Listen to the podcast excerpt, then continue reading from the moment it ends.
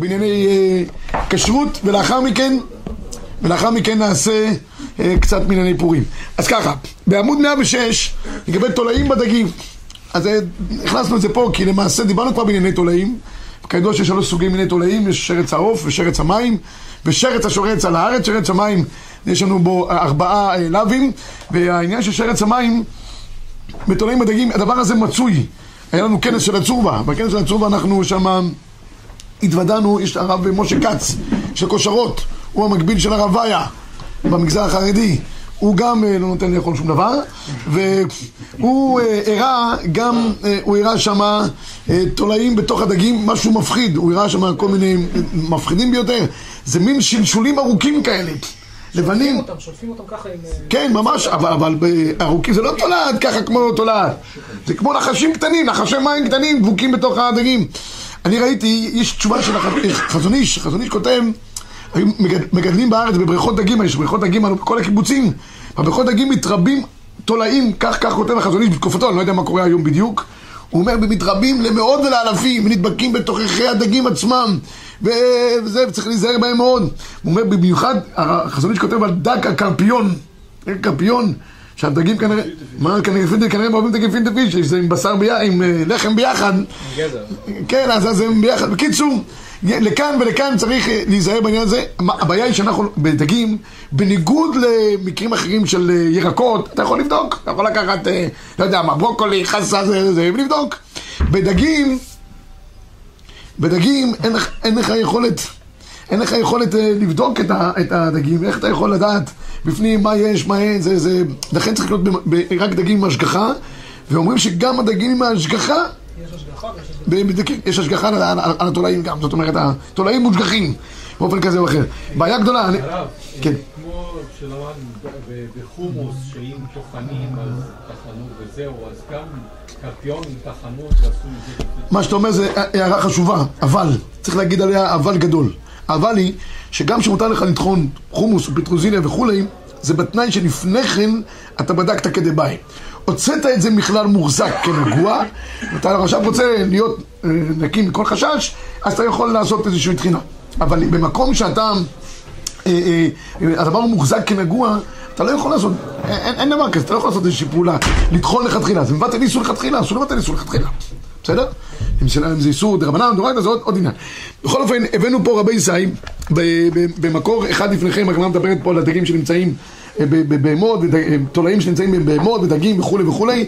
לא כך להיכנס לגמרא הזאת, כי הדבר לא כך אה, מצוי, ואם מצוי זה כמו, כמו שאמרתי, לא בשליטתנו. הרב, אז איך ההשגחה מתבצעת? ההשגחה מתבצעת שהם עושים כנראה בדיקות מדגמיות. ויש דברים שמוחז... דגים שמוחזקים כנגועים, או שיש בריכה מסוימת מוחזקת, לא לוקחים ממנה, ובודקים, בודקים באופן מדגמי, ככה אני חושב באופן עקרוני. פותחים, צריך לפתוח את הדג בפנים, לפעמים זה נמצא בתוך ה... המעיים של הדג, לא יודע בדיוק, אבל בעיקר זה דבוק או ב... ב... מעל השכבה שלו העליונה, בעור, בעור, אותו זוהי. בין העור לבין הבשר, או בפנים פנימה, בתוך מקומות כאלה. וגם קשה לראותם בעין רגילה. זאת אומרת, לא צריך מיקרוסקופ כדי לראות, אבל הם, הם שקופים... אה, תודה רבה. הם, הם שקופים, וקשה לראות אותם, זאת אומרת, אם אתה צריך, אתה צריך לראות אותם, צריך תנאים מיוחדים, זה אור מיוחד, להשטיח אותם על גבי איזשהו משטר כדי שתוכל לראות אותם, זה לא, לא פשוט בכלל הדבר הזה. לכן אני לא אגע בו באריכות. אבל ההלכה הזו תיצור מצב לכל הכשרויות שעשו, כשרויות למיניהם, הד"צים, כמו בבשר. מה? אז... לכן יש, יש, יש הרבה הקשרות לדגים. יש הרב אוירבך מטבריה נותן הכשר לדגים. בטח, יש המון הכשרים לדגים. אתמול ראיתי הכשר לדגים, בדד, ציידה חרדי ועוד כמה וכמה. פשוט. פשוט. אה, היום דגים, היום דגים בלי השגחה, אי אפשר לקנות אותם. צריך לקנות דגים בהשגחה. יש אנשים שקונים דגים בכל מיני, בר... ב... היום כבר אין, אין בריכות דגים, פעם היה בריכות דגים בתוך החנויות. כן, היו, היו לוקחים את השוק, לוקחים את הדג, נותנים לו שני נבוטות על הראש, עוטפים אותו בעיתון של ביבי. אבל אה, אה, היום זה כבר לא, לא, לא מצוי הדבר הזה, אסור, אני חושב שכבר על פי חוק אסור לגדל ככה, אבל אתה קונה דג חי באופן כזה או אחר, צריך השגחה. כי יכול להיות שהוא מוחזק בתולעים. הדברים האלה לא פשוטים. טוב, נעבור מהדגים רבי סי אה, לגבי תרופות. עכשיו ניגע פה בדבר חשוב, האם מותר לשתות תרופות בלי השגחה? הרבה פעמים אתה קונה תרופה, לא תמיד התרופה מושגחת, מכניסים בה כל מיני חומרים כאלה ואחרים, והיום, אני אומר כסיכום, רוב הדברים היום אנחנו צריכים כמובן שיהיה להם השגחה, כי אנחנו לא יודעים מה מכניסים פנימה. נכון שהעולם עובר תהליך, שפעם היו מכניסים דברים מן החי, באופן כזה או אחר, היום כל דברים כימיים, היום כל העולם הוא, הוא כימי. גם התרופות הן אה, כימיות כמעט אה, לגמרי. אז מה קורה לגבי דברים טבעוניים, כל מיני אה, חיזוקים טבעוניים כאלה ואחרים? מוכרים קורקום, קורקום זה דבר שהוא סגולי מאוד, שמרפא דלקות וכולי וכולי. האם אפשר לקנות כל מיני דברים טבעוניים שמוכרים אותם בתוך קפסולות, בקופסאות שחורות כאלה, בבתי טבע, שלא תראה מה אתה לוקח, בעיקר תשלם, זה מה שחשוב בעיקר. זה לא עובד, אבל בכל אופן מבחינה פסיכולוגית, אם שילמת כל כך הרבה, בסוף זה כן עושה איזשהו תהליך. מילת ברירה. אז כל הדברים האלה, האם צריכים השגחה או לא צריכים השגחה? היום יש בתי טבע למצויים לרוב, ומבטיחים שם כל מיני הבטחות כאלה ואחרות, ולא תמיד הדברים מושגחים. אפשר או אי אפשר? זו השאלה שניצבת בפנינו כרגע. אז יש גמרא במסכת אה, פסחים, הגמרא במסכת פסחים דף כ"ה, אומרת כך: אמר רבי יעקב אמר רבי יוחנן בכל מתרפאין חוץ מעצי אשרה. עצי אשרה זה עבודה זרה. הגמרא, איך ידעני? הנה מדאיק הסכנה, רעש אנמי, וכאן הפוסקים מביאים, המפרשים מביאים, איך אפשר באבא אמינא להתרפות מעצי אשרה, זה עבודה זרה, הרי לכאורה זה עבודה זרה, ואי דלק הסכנה, אפילו כל איסורים שבתורה, נמי לא, אם אין סכנה, מה פתאום מתואר להתרפות בדברים של איסור? לעולם דאיכא סכנה, אפילו אחי, עצי אשרה לא. באיכא סכנה יש אפשרות להתרפות מכל מיני דברים אפילו שהם לא, לא, לא, לא, לא, לא כשרים, חוץ מעצי אשרה, כי זה סרח של עבודה זרה.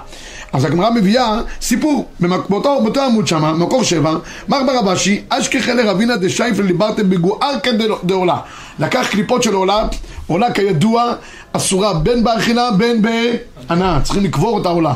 למה? כי שם המכשול מצוי, כי זה פירות, נראים לך פירות טובים, אתה לא חושב שזה עולה, אנשים יכולים להיכשל בהם, צריכים לקטוף אותם ולקבור אותם. הוא לקח את ה... זה של העולה, את הקליפות, והיה מושך את זה לבת שלו, היה לזה כנראה איזה פצע שם, לא משהו.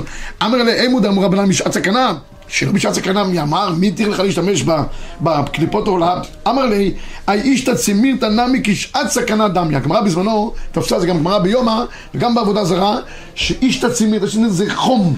חום זה פיקוח נפש. ככה הגמרא רוצה להגיד. איכא דאמרי אמר לי מידי דרך הנאה קו דינא, מה אני עושה את זה דרך הנאה? אני עושה את זה דרך טיפול, דרך חיפוי. אז צורה אחת הגמרא אומרת שזה היה סכנה, או אפשרות אחרת שזה היה דרך טיפול ולא דרך הנאה. מכאן, כותב הר"ן במקור שמונה, אף על גב דין דרבנן מי יעשו? במקום חולי לא גזרו רבנן בייסורי הנאה של דבריהם ומי המשמע דמתרפין בייסורי הנאה של דבריהם דברים שהם ייסורי הנאה מדבריהם מותר להתרפות בהם פוסק המחבר בשאר איסורים מתרפים במקום סכנה אפילו דרך הנאתם זה מקום סכנה שלא במקום סכנה, כדרך הנאתם אסור. שלא כדרך הנאתם, מותר, חוץ מכלי הכרם ובשר של חלב בחלב, שאסורים אפילו שלא כדרך הנאתם, אלא במקום סכנה בלבד. שם יש ריבועים מיוחדים בתורה. מכאן למדנו שאם זה אה, אה, אה, אה, תרופות שמתרפים בהם שלא כדרך הנאתם, אפילו שלא במקום סכנה מה יהיה הדין, מותר.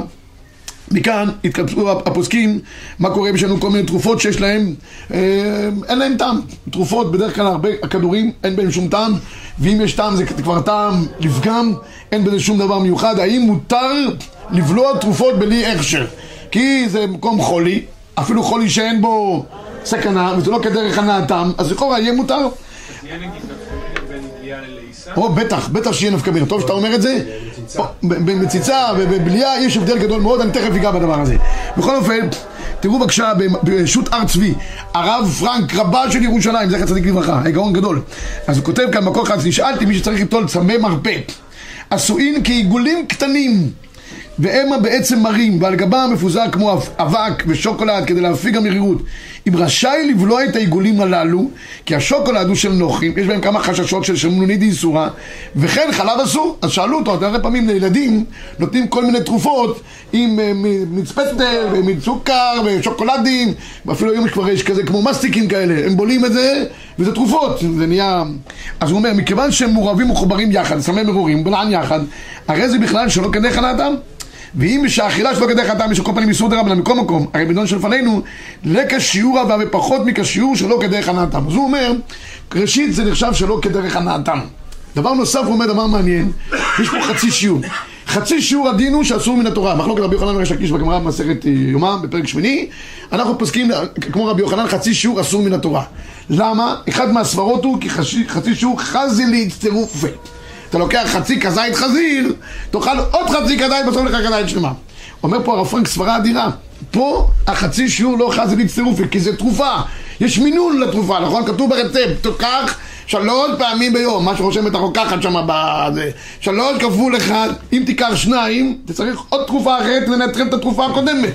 נכון? אז ממילא, הוא אומר, אין חשש שיהיה פה חזי להצטרופה. יש רב קיבא איגר, מעניין. קיבא איגר כותב שאם הסברה היא חזי להצטרופה, אז מה יהיה עם אדם במוצאי יום כיפור? דקה לפני צאת החג יאכל פחות מככותבת הגסת. אחרי שנייה מותר כבר לאכול. הוא אומר, הוא לא יעבור חצי שיעור אסור מן התורה. למה? כי אין חזי להצטרופה. אותו דבר לגבי חמץ מוצאי ביום השביעי, מופלטה של, של המרוקאים. יעשה מופלטה קטנה, יעשה, הוא רוצה לקיים את המצווה בחג, את המופלטה בחג, חצי שיעור לפני צאת החג. לכאורה אין פה חסד הצטרופי, אז יהיה, מותר, רב קיבא איגר. אז הסברה הזאת הולכת פה גם בהר צבי.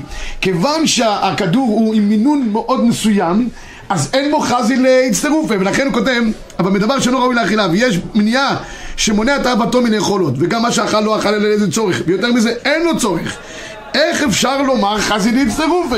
ולכן הוא מקל בכל התרופות האלה שיש בהן כל מיני אה, שוקולדים וזה, אפילו דברים אסורים, כיוון שזה פחות מכשיעור, וזה לא חשש להצטרופה וכולי. כן, כן, בבקשה. הרב יכול להסביר מה הסברה של- שלו כדרך מכיוונים? כן, כן, מה שאסור תמיד שהנאתם זה, יש דרך אכילתו ודרך הנאתו. מה שלא כדרך הנאתו זה כבר איסור דה רבנן. בסדר?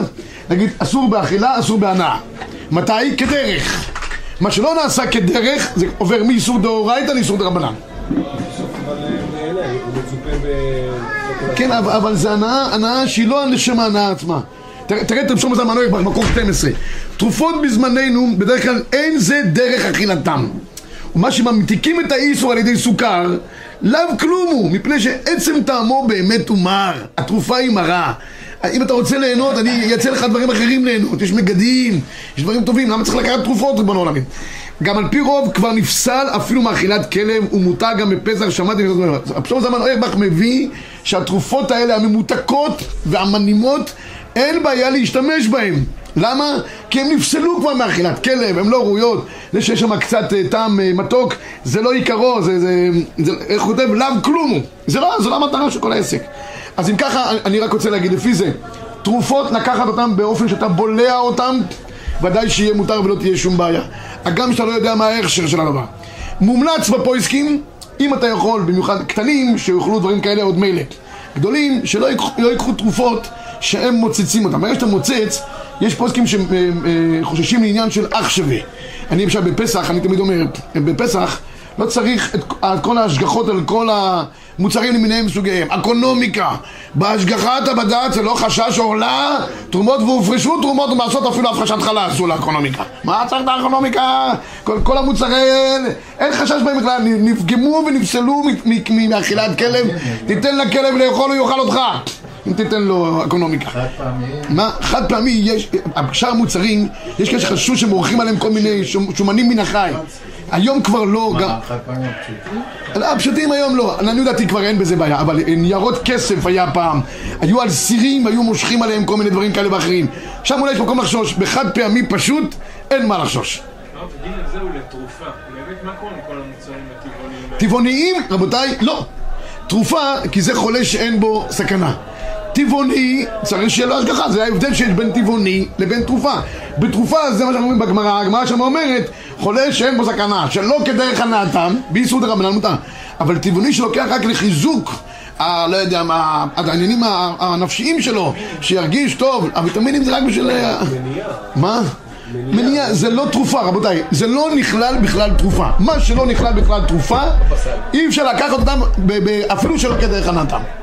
בסדר? יש ויטמינים שמנצח לתרופה. בסדר, אם הרופא נותן לך את זה כרצף, B12, שכל העולם לוקח ולא קורה לו שום דבר עם זה. והרופא אומר, אתה חייב לקחת, אתה נראה רע, אתה נראה תשוש, אתה לקחת פעמיים ביום וזה. אם הרופא אמר לך, רשם לך זה על רצפט, אתה הולך לרוקחת עם אה, כזה שמלה לבנה, זה תרופה. אבל, אבל, אבל אם סתם אתה לוקח כל מיני דברים כאלה ואחרים, זה לא, D, D3 לבחורי ישיבות, שהם לא רואים אה, פני חמה, הם לא רואים פני חמה, אז הם, אה, יש להם בעיות. בזה שלהם. אה, זה, לא יודע, זה בובקס, אני לא חושב שזה זה נחשב כדבר שבעייתי באמת. אני מדבר על תרופות, תרופות בבלייה אין בעיה. למה? כי זה כבר נותן טעם נפגם, נפסל מאכילת כלב, אין בעיה. דברים טבעוניים לעניות דעתי, שאתה לא לוקח אותם רק כאקסטרה ולא כתרופה, אפילו שלא כדרך הנתם, ראוי להחמיר. צריך שיהיה עכשיו, כן. מה? כן, במציצה, אני אמרתי ככה, עדיף לא לקחת, הפסום זלמן מקל בדבר הזה, עדיף שיהיה רק לקטנים אם לא יכולים לקחת תרופות, לגדולים עדיף שלא, כי יש חשד בגדר של אח שווה. מה זה השאלה שאני רוצה להגיד, אה, אמרתי לגבי אה, פסח, בדברים שלא רואים למאכל כלב ונצחה של רב ושום, אבל מה? דברים שמכניסים אותם פנימה, מתוככי הפה פנימה, אני אומר, מן השפתיים ולפנים, אישה לוקחת אודם. אז אם היא שמה אה, פודרה ודברים כאלה בחוץ, לא צריך לזה הכשר לפסח. כי זה לא, לא ייכנס פה לכל העניין. אבל מה שהיא כבר מכניסה לשפתיים ויש פה כבר איזושהי הנאה מאיזשהו טעם, זה בגדר אח שווה, במקרה כזה צריך שיהיה כן אה, הכשר לדבר הזה. אבל יש, יש תרופות שעצם המציצה זה התרופה, כלומר התרופה היא נלקחת בדרך מציצה, אז אם לא הוא חולה, בבליעה. אם הוא חולה שאין בו סכנה, אם הוא יבלע את זה זה לא יעזור כלום. אז אם זה חולה שאין בו סכנה, על פי... לא הגרון, עכשיו הוא רוצה תרופה של מציצה שזה מרגיע את ה... כן, גרון זה לא, זה לא, זה לא נקרא. לא, כואב, כואב. כואב, כואב, שייקח, שייקח אנטיביוטיקה, שיקח אה, אה, לא, הכוונה איך זה נקרא? זריקות. יש תרופות שה... פניציליל, התרופה פניציליל. מתפרקת דרך המציצה. מה? יש תרופות שהתרופה מתפרקת דרך מציצה. אז יכול לסמוך על פשוט מזומן הרמח. אם הוא באמת בגדר חולה, שאין בו סכנה, גרון זה... גרון אם יש לו באמת כואב, זה לא יעזור כל השטויות האלה. צריך ללכת לרופא ולקבל תרופה, כי זה סכנה. סכנה אפילו ללב. אבל אם הוא אה, סתם לוקח את זה, כי יש אחד שיש לו איזה קם בבוקר, לוקח כאב גרון, לוקח כד- כדורי מציצה, זה פופקס, זה לא שום דבר. אז, אה, אז לעניות דעתי כאן, כאן זה לא. אם הוא חולה, שילך לרופא ויקבל תרופה. אם הרופא יגיד לו, תשמע, זה התרופה שלך, שיסמוך על פשוט מזומן הרמח. אוקיי. בסדר. עכשיו יש עוד גדר אחד רבי ישראל, מאוד מעניין. אם אדם לא רוצה לקחת תרופות שיש בהן חשש איסורים כאלה ואחרים, אז יכול להכניס אותם לתוך קפסולות שהן כשרות. יש קפסולות כאלה שהן כשרות, ואיתן אין בעיה. כאן, עם זה מותר לבלוע אפילו דבר שהוא פגום באיסור, למה? כי כבר הוא לא, הוא לא זה, זה נבלע לו. אנחנו לומדים את זה, מ- הבאנו- פה מהלכות אה, מצה. הגמרא אומרת שמה, אם הוא בולע בסיב, בסיב הכוונה היא עוטף את המצה באיזה מעטפת, ניילון או משהו כזה, בולע את זה, לא יצא. אז אם שמה לא יצא, כי זה לא נקרא אכילה, כי צריך לאכול מצה, אז גם לגבי איסורים, אם הוא יעשה את זה בצורה הזאת, יהיה מותר. ולכן, הבאנו פה להלכה, תראו בבקשה במקור 17 לפניכם, זה אומר הרב שאם אני מקבל אה, באינפוזיה אין בעיה, שעושים אה, אין בעיה, אם זה באינפוזיה אין בעיה. אין בעיה, אבל זה לא כדרך אכילתו, מה שלא כדרך אכילתו אין בעיה.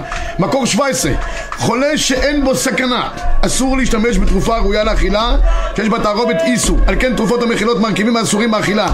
וטעמן ערב לחך אתם רואים רבי ישראל, כל מה שהוא ערב לחך אין להשתמש בהם אלא להשתמש בתחליפים כשרים במידה ואין תחליף כשר, כאן הוא לא סומך על פסום זמן בך והוא אומר שאין להשתמש בהם אם הם, הם דברים האסורים מותר לבולען כשהם עטופות בנייר או בכמוסה, קפסולה כשרה מכניסים את זה פנימה לתוך הקפסולה ושותים את זה ובזה נגמר העניין. תראו בבקשה במקור 18, מי ששאל לגבי ויטמינים אז הוא כותב ככה, כאן יש לגבי 18 ב- וגם ב-19 יש שאלה לגבי ויטמינים שהם נותנים לאדם כוחות של דם חסר לו דם, חסר לו ברזל. אז נותנים לו קפסולות של כבד או של בשר או דברים כאלה. האם מותר לשתות אותם אחרי אכילה חלבית או לפני כן, אז שני פוסקים דנים בדבר הזה. תראו בבקשה במקור 18 במלכת יצחק על דבר הוויטמינים שהרופאים נותנים בשביל חיזוק הגוף. והם השקעות הנעשים מכבד ובשר שנותן טעם. ויש בהם טובים לחייך ויש בהם מרים. מה שכתב אם שייך בזה הדין שלא לאכול אחרי מהחלב אין להחמיר בזה דלא שייך בזה איסור בשר בחלב כלל, כמבואר ביורה דעה, עיין שם בדרגום הבא, שם כתוב, למה אסור לאכול אה, אה, אה, חלב אחרי בשר? כי אמרנו שני טעמים, זוכרים את שני הטעמים רבי ישראל, עכשיו נעשה לכם מבחן. למה? טעם אחד מפני בשיניים, הבשר עודנו בין שיניהם, טעם שני זה רש"י, מה הוא אמר? שהשומנים עוד עולים כלפי מעלה.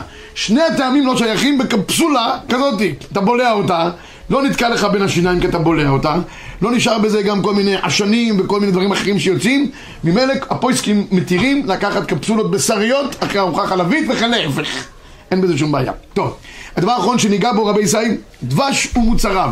טוב, אין פה הרבה מה לדבר כי למעשה דבש, אנחנו אוכלים, אוכלים דבש. למה אוכלים דבש? שני סיפורים בגמרא, הגמרא מביאה פה מסכת בכורות. או סיבה אחת בגלל שבאמת זה לא בא מתמצית גופה של, ה, של הדבורה. כי הרי דבורה, מי שאוכל דבורה או כל שרץ העוף עובר בכמה לאווים? שישה לאווים. אתה יודע, שליטה פה טובה מאוד, אני חייב להגיד. המצב בישיבה טוב. אה, אה, אז שישה לאווים. אז לאכול מה שיוצא משישה לאווים, היוצא מן הטמא, טמא. אז איך אפשר?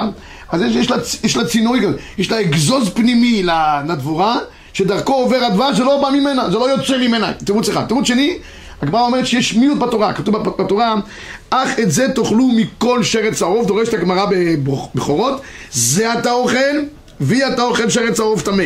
שרץ עוף טמא בעד הכתיב, אלא שרץ עוף טמא אי אתה אוכל, אבל אתה אוכל מה שעוף טמא משריץ. את העוף אתה לא אוכל, אבל מה שהוא משריץ, אתה אוכל. מה הוא משריץ? דבש. דבש דבורים, אז מכאן שמותר לאכול דבש דבורים. מכאן שהעולם אוכל דבש דבורים אין בזה שום בעיה. אבל גם מאחרים הם משריצים... אה, מה הם משריצים? מה- הזבוב משריץ? לא, איך הם מתרבים? אבל לא אוכלים זבוב. אתה לא, מה מה יוצא שאתה יכול לאכול אותו? מה- מה- צריך משהו שאתה רוצה לאכול. לא. יש משהו מהזבוב שאתה רוצה לאכול, תגיד לי. אני לא רוצה לאכול. בוא נתחיל בזה, בסדר? אני אומר, אה, אבל, אבל יצאו ממנו, לא יודע, יש השרצה, לא יודע, דרך ביציות, דרך זה, ואז, זה- ואז מזה יוצאים זמורים חדשים. אה, את ההשרצה שלהם, מה שיוצא כן. מהזבובים? קוויאר, קוויאר. לא, זה, זה. זה? קוויאר זה דגים, זה ביצי דגים. אה, זה בסדר. שנגיד זה בסדר. כן, אבל, אבל, אה, מה אתה אומר? השרצה של הדגים, דרך- דרך ילודה, אה. דרך התרבות שלהם, אז אתה בעצם... זה לא נקרא יוצא ממנו, זה... לא יודע. לא יודע מה להגיד לך. טוב, בכל אופן, יש, יש בפוסקים דיון פה לגבי עניין של ה...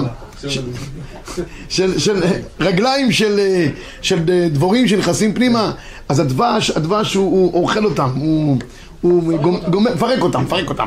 אז אין בזה בעיה. בקיצור, מה צריך דבש עם השגחה? למה? כי כדי שהדבש יישמר, הרי רוב מה שאנחנו אוכלים זה לא באמת דבש. הדבש של הדבורים זה רק הציור על גבי הקופסה. אה, בפנים יש כל מיני חומרים אחרים, יש המון חומרים, בעיקר לא דבש. הדבש הוא דבר מאוד אה, מזערי במכלול הדבש שיש. דבש אמיתי, רואים אותו מיד את ההבדל, הוא מתקשה אחרי כמה זמן מיד, הוא זה, יש לו, יש לו טעם אחר. הדבש, מה? יש תחלות דבש. או, אז- החלות דבש זה עוד, אבל קודם כל לגבי הדבש עצמו, צריך הכשר, כי מכניסים כל מיני מוצרים של אה, קיום הדבש באופן יותר ארוך, אז צריך הכשרה לכל הדבר הזה. עכשיו, לגבי העניין של האכלות דבש וכולי, יש, לפני אכלות דבש יש מזון מלכות. מזון מלכות, הבאנו פה סקירה מדעית בעניין הזה. תראו בבקשה, בשמונה למטה, ב-112. זה חומר נוזלי למחצה, שטעמו מר במקצת, וממנו ניזונת מלכת הדבורים על ידי אכילת אותו מזון, מתפתח זחל רגיל, נהיה ממנו מלכת הדבורים, במקום דבורה רגילה. הכוונה היא שמלכת הדבורים שממנה נמשך הדור הבא. המלכה מסוגלת להטיל עד אלפיים ביצים ביום. משקלה כפול ממשקל שאר הדבורים. תוחלת חייה פי ארבעים. משאר הדבורים, כיוון שמזון מלכות מסוגל לחולל שינויים מופלגים בדבורה. רופאים רבים סוברים שבמזון מלכות סגולות רפואיות חשובות. כי זה מצעיר, זה עושה הצהרה, הצהרה בזה, וגם גורם לאריכות ימים וכולי. האם מותר לאכול מזון מלכות כן או לא? הפוסקים דנים פה בדבר הזה. באריכות יש פה את הציץ אליעזר. אצל עזר אומר שאם זה לצורך רפואה יהיה מותר ואם מעורב בזה עוד דבש אחר אז גם יהיה מותר ובשו"ת עמד דבר במקור 26 יש כאן כמה וכמה דעות בדבר הזה רב שלמה זלמן אה, אה, החמיר לא לאכול את המזון אה, דבורים האלה תראו בבקשה בסוף הקטע לכן לערב אותו עם דבש לכתחילה לבטלו אותו חדש שפיר אני ראיתי אם נקטין את המזון מלכות לא חשיב כשרוח מעיקרו כל חותמי הברכה שבקיצור רב שלמה זלמן הסתפק האם מותר לאכול את המזון מלכות. אגב, מוכרים אותו היום בחנויות טבע, מוכרים את המזון מלכות הזה, כדי ש... עם כל מיני סגולות שיש לו.